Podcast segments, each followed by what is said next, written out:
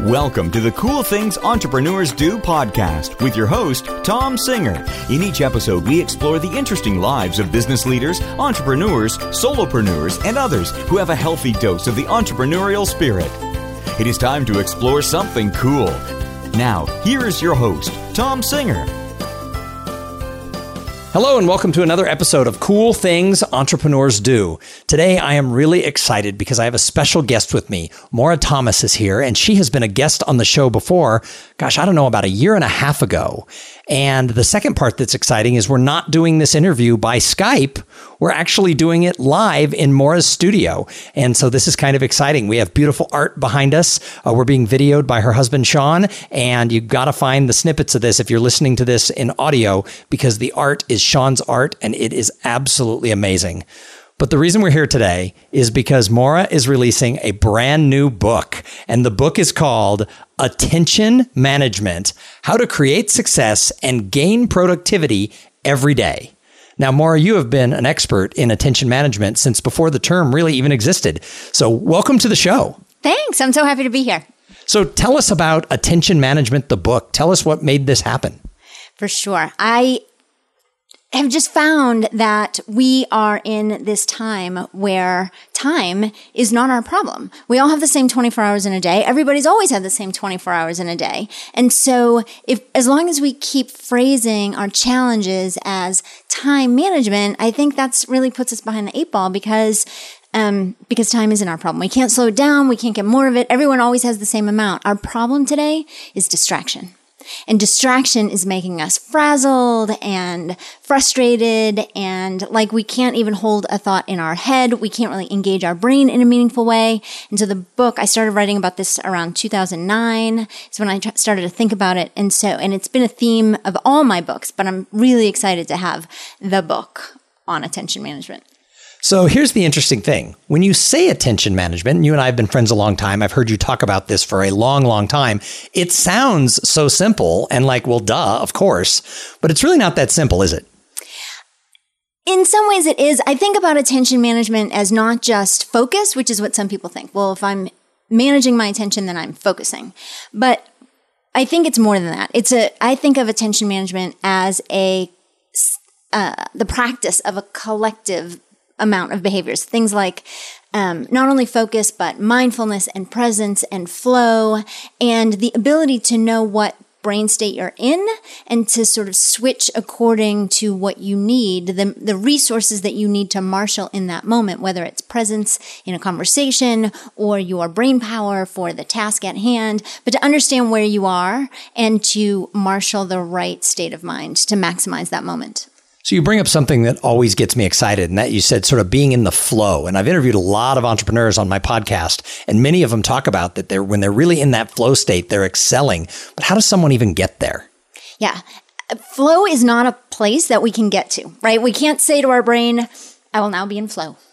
right? It just doesn't work that way. Flow is a state that if you are focusing, if you are re- working really, really hard and staying focused, then you might flip into flow state. It's a thing that your brain does all on its own. Flow state is a place where the part of your brain that recognizes you in time and space, right? Like I'm sitting in this chair and it's kind of cool in here and I wonder what time this is going to be done and like right right I'm hungry all those things all that disconnects you don't have any sense of that and you are fully immersed in the task at hand and time just seems to fly and your highest and best self comes out so I struggle with that because I'm the person when you, you know, the old saying, oh, we're talking about squirrel and you're off on the other direction. I am, and you know this because we're friends, I am notorious for squirrels taking me out of the other way. What can people do when they suffer from squirrel syndrome to sort of get that attention management handled?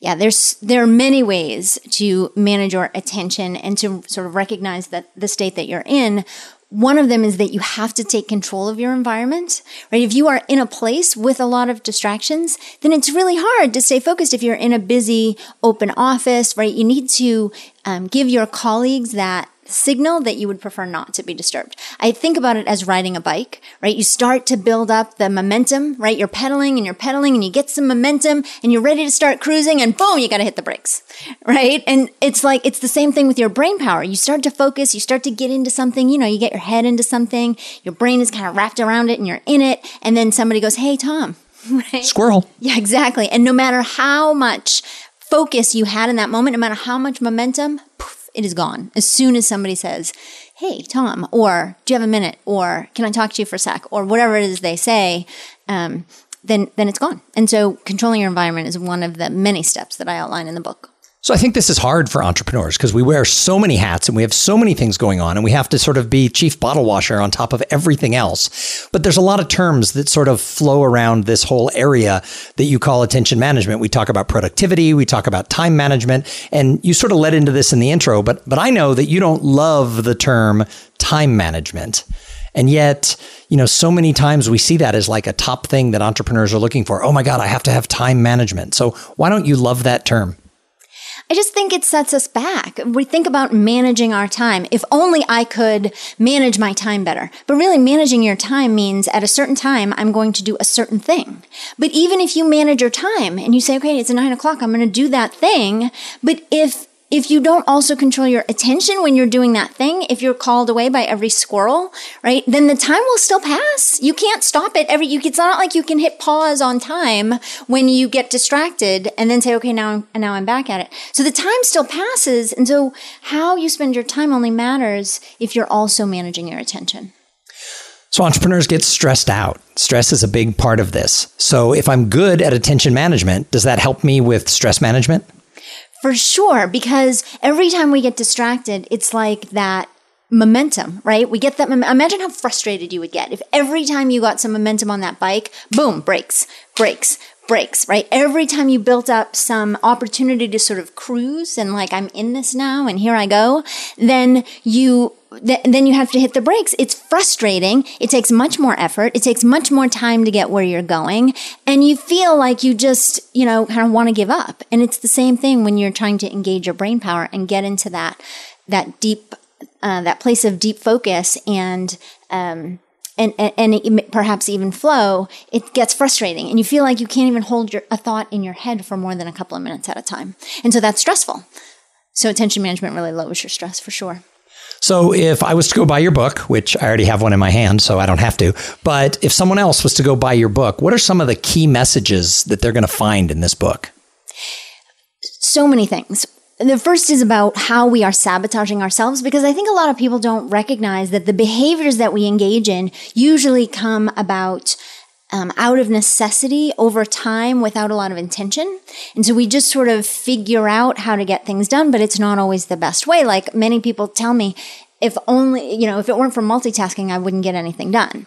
and the truth is, you would get so much more done faster and better if you didn't multitask. And so we um, we allow all these distractions and, and so we don't even realize that some of our habits are are sabotaging our um, i call it our ability to unleash our genius right? Because to bring your full self not just your wisdom and your experience but also your your humor and your kindness and your compassion and your empathy all that things that, those things that make you you your unique gifts you can't really marshal them um, for the moment at hand when you are when you do it and try, to do it in two minute increments. So it talks about how we sabotage ourselves, how practicing attention management will help you, how exactly to practice attention management. Every chapter has tips. Um, you know, here's some action steps that you can do right now to get better at this. So it's really comprehensive, and it's still only um, it's from Impact Reads, which um, is about uh, Spark impact in just one hour. So it's designed to be consumed really fast. It's a really easy read. Yeah, it's a nice it's a nice size book. It's not something that's going to overwhelm me. Why don't you show the folks, Tom? if you're watching on video, here's the book, right? If, you, if you're listening, just imagine a perfect size book. Absolutely. It's a short book. It's got uh, pictures. It's a it, it's a quick and easy read. It has um, you know lots of um, important points. Um, highlighted and bolded so that you can sort of skim through and, and, and get uh, just what you need when you need it. There's also an index in the back so that when you're like, what was that thing she said about how, how, what are those tips to control my environment? You can just flip to the back, look at the index. It will tell you exactly where to find it. So, a lot of people who manage teams have problems, and they talk to me about this when I, I, talk to people about sort of workplace potential. One of the problems people have is that their employees are unfocused, their employees are all over the map. So, can this book help leaders be able to bring some focus and bring some attention management to their team? Absolutely, because part of the reason that the team is so unfocused often is because of the environment at the organization. It's very tech heavy. Everybody's got emails coming in. Um, sometimes leaders give um, messages that don't that actually sabotage the team's ability to do their best work. For example, um, you, you know, we need to respond quickly. Fast response times equals good customer service. And so when we sort of convey that message that we need to be responsive, that means fast response times. If fast is good, then immediate is best, right? And if immediate is best, then people have to have their communication tools open all the time, interrupting them every few minutes, because every few minutes we get an email or a text or a chat or a, you know, notification. And so, um, so so really getting clear about what we mean about good customer service because good customer service is really thoughtfully solving people's problems not just immediately answering them. So that's one of the ways that leaders can think about can use the ideas in the book to improve the culture at their organization well, let's go a little deeper into that. If somebody works for a company where it's you must respond now, you must have your phone with you at all times, and things like that, what can the individual do if that's the message that's coming from above? Is there anything that the person can do if they're not the manager? Yeah, I think there is. Uh, you know, I think one thing is about is to have a conversation about about um, if you are a knowledge worker, right? You were hired because of your brain power, right? Because of all the experience you have, the wisdom that you have. And so you need the opportunity to marshal those resources in the service of that job. And in order to do that, you need, I mean, the things that I say when I work with leaders is, does the work that your people do at your organization ever require more than two minutes of sustained attention? Right. And they laugh but it's true that we put them in an environment where they often can't get it. And so I think that argument is really easy to make as, as an employee is to say, look, there, I, you know, I have this report to write. It would be really great if I could just have an uninterrupted 30 minutes or 45 minutes um, to get this thing done and get it done fast and get it done well. I think that's, that's a really easy case to make. So I know in my own career, in my own life, one of the problems I face is that sometimes there's tasks that are very important that I have to get done. And yet I dread them, partially because where am I going to find that uninterrupted hour to do it? Secondly, because it's just not my favorite thing to do. So, how can people deal with that? Is that something you address in the book? I do. Um, I address that in all of my books, actually, but in this one in particular, because you know you'll get it done faster and better if you just put yourself in that little sort of attention management bubble where you don't allow any interruptions. But another thing is that we often put things on our list. We write things down in a way that isn't really clear. We'll say something like "work on the report," right, or or um, you know plan the event or something, but we don't, it's, you can't do that. You can't plan an event in one sitting you know, what does work on the report mean? Are you editing the report? Are you writing it from scratch? Do you need to talk to anybody else about it? So I think getting really specific allows us to have the right task at hand. And so then when we sit down to do it, we can say, okay, for the next 20 minutes, I'm going to do just this. We can close out our email, put our phone on do not disturb. We know exactly the outcome of that task. You can set a timer. And then what you, what might happen is that once you get in it, right, the timer goes off, but you're like, yeah, but I'm, I'm almost done. I'm just going to crank the rest out right now And then not only do you get more important work done, but you feel more satisfied at the end of the day because you're like, I did that and I did that and I did that. And I feel like I checked things off my to do list. And so you feel satisfied and you, and therefore you enjoy your job more. So let's go backwards in your career a little bit. So you have been really focused, kind of obsessed about this topic for as long as I've known you, which is easily probably 10 years. And when I think of attention management, I think Maura Thomas is the expert out there. If you Google uh, some of these terms, an article you wrote many years ago for Harvard Business Review comes out sort of on top. But how did you get to being sort of this expert on attention management? What's your background? Uh, well, thanks for saying all those nice things. I appreciate it. Um, I have been in the productivity industry for uh, from my first job out of college was for a company that sold paper-based planners. like like the the kind that we all carried around before our phones had calendars. Exactly, with the leather, you know, the leather binders with the zipper that you know gave you back problems. That I loved mine. I loved mine. I miss having the big paper calendar with the zipper because being unfocused and not having good attention management, I could cram everything into it and just zip it up, and it was fine. Exactly, exactly. I loved mine too. I did. Um, but I made, I worked at that organization for almost a decade and then, and got a really deep knowledge of the productivity industry, not only in the US, but what everybody was teaching at every other company all around the world. And so I got a really deep education. And then I started my business in 2003, um, helping people with this these productivity skills. And then, you know, around 2008, 2009, that's when I started to realize, man, now that we all have the world in our pocket, you know, with our internet connected devices in our in at our fingertips literally right it's just so hard and the better and better these um, technologies get at stealing our attention the harder it is for us and the more sort of um, compelled the more distracted we are the more distracted we become right and so um, so that's when I started in working with my customers and just realizing, you know, distraction is everybody's problem. It's such a challenge. That's when I started to realize, well, why are we still calling this time management then? Because because if distraction is our problem, time management isn't our solution. Attention management is. So it's, yeah, it's sort of been a focus for, as you said, for a, a, while. I've been reading obsessively psychology and neuroscience and, and how this technology affects the brain. And it's been really enlightening and really fun. So you started your own business and you said 2003. So what are the biggest changes you've seen in the world of productivity going back to the time of those paper-based planners? What are the biggest changes that you've seen from how we deal with attention management? Yeah. It, uh, well, before we all had the world at our fingertips, distraction was a much more manageable problem, right? It was like the phone on your desk or another person in your office. And those things were pretty manageable, right? My, my wife couldn't text me while I was working on something if she wasn't in the office and if I had the phone turned off. That's right. That's right. So, um, so it was much easier to get things done. You could put your phone on do not disturb. A lot of people had receptionists back then. We all had offices with walls and doors, right? We could close a door, we, you know. So it, it was a lot easier back then. Um, as as as you said, you know, I loved my paper based planner also, but once and, and making the switch, I will tell you, making the switch from paper to electronics was painful and it was ugly. I was at the National Speakers Association conference, and so were you. And they actually talked about someone who still used their paper planner. They didn't keep it all on their phone. And even I, who was late to make the move to a digital calendar, almost gasped. Are there still people out there?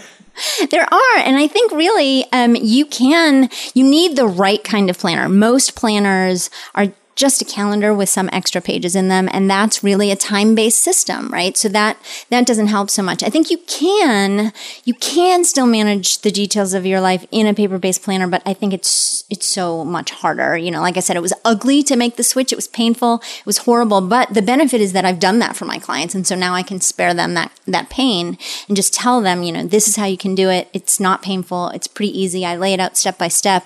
And and once i did make the switch i realized how you know, I mean, the productivity gains were just exponential. So, so, you know, paper, paper has its place. I'm a big fan of paper. I think we still need to handwrite in order to help us learn. Um, but storing and managing and organizing the details of your life is not the place for paper.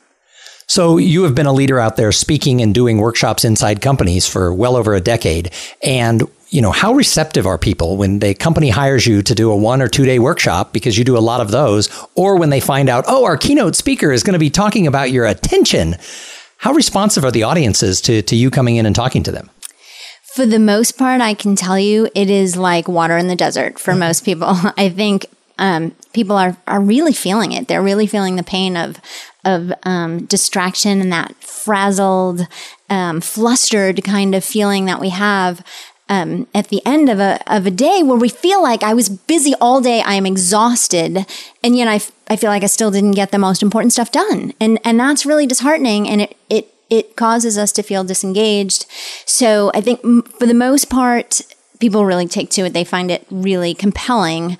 Um, there are some people out in the world who are really sort of um, kind of adrenaline junkies, right? They love that um, fast paced, like busy, busy, busy all day. You know, switching, switching. Everything is is different all the time. It feels really exciting.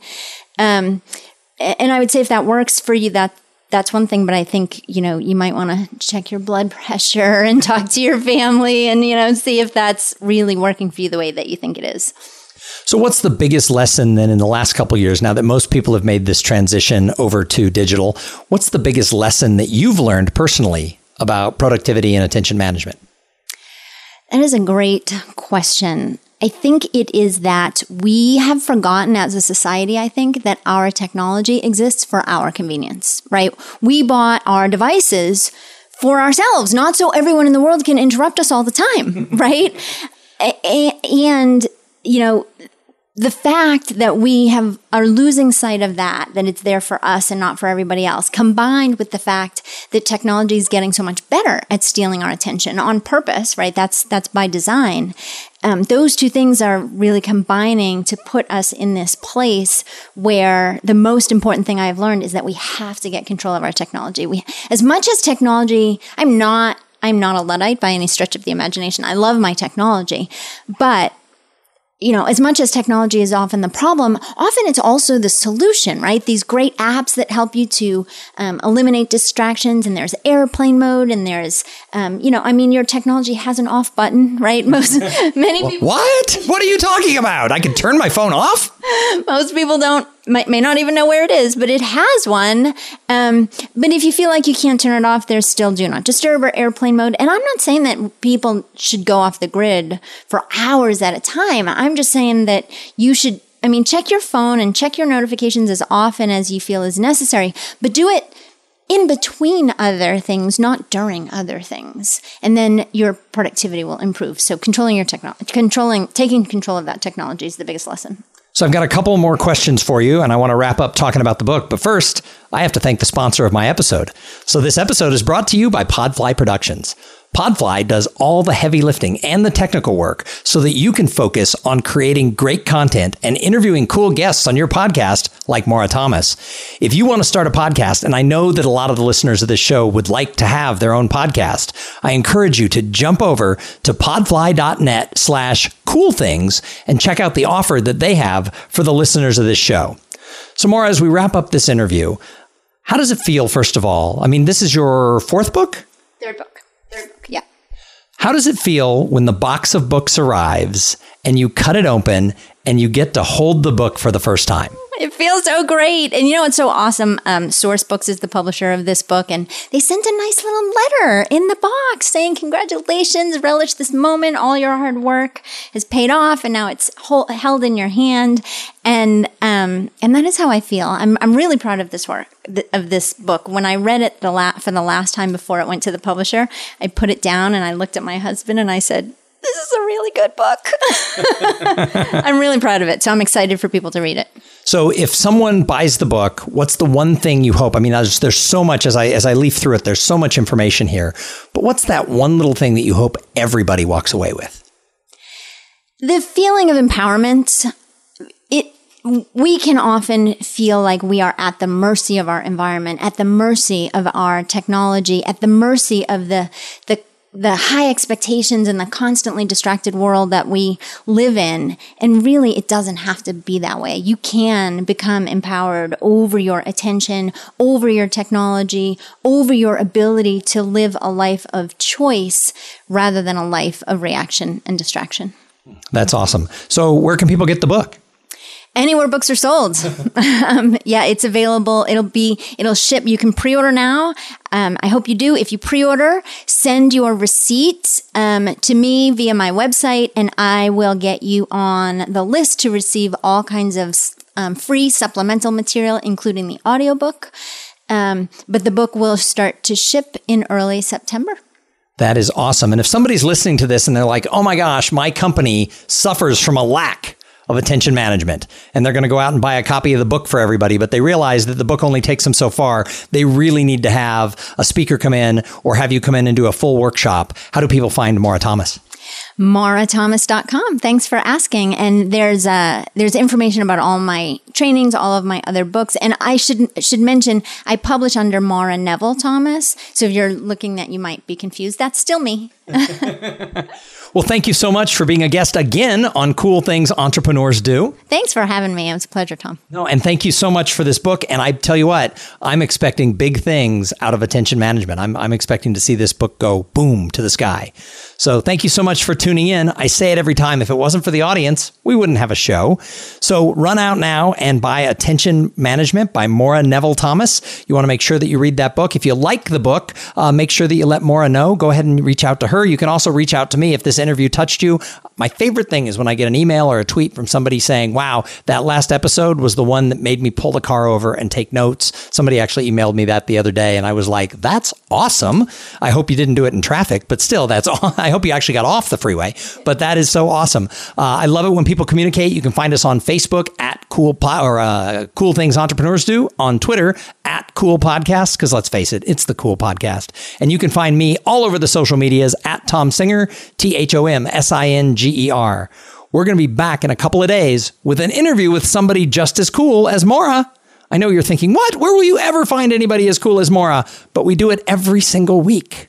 But in the meantime, go out there and try something new. And while you're at it, have a great day. Thank you for being part of the Cool Things Entrepreneurs Do podcast. Without your participation and listening to these conversations, there is no show. Connect with Tom at tomsinger.com and follow him on Twitter at, at tomsinger.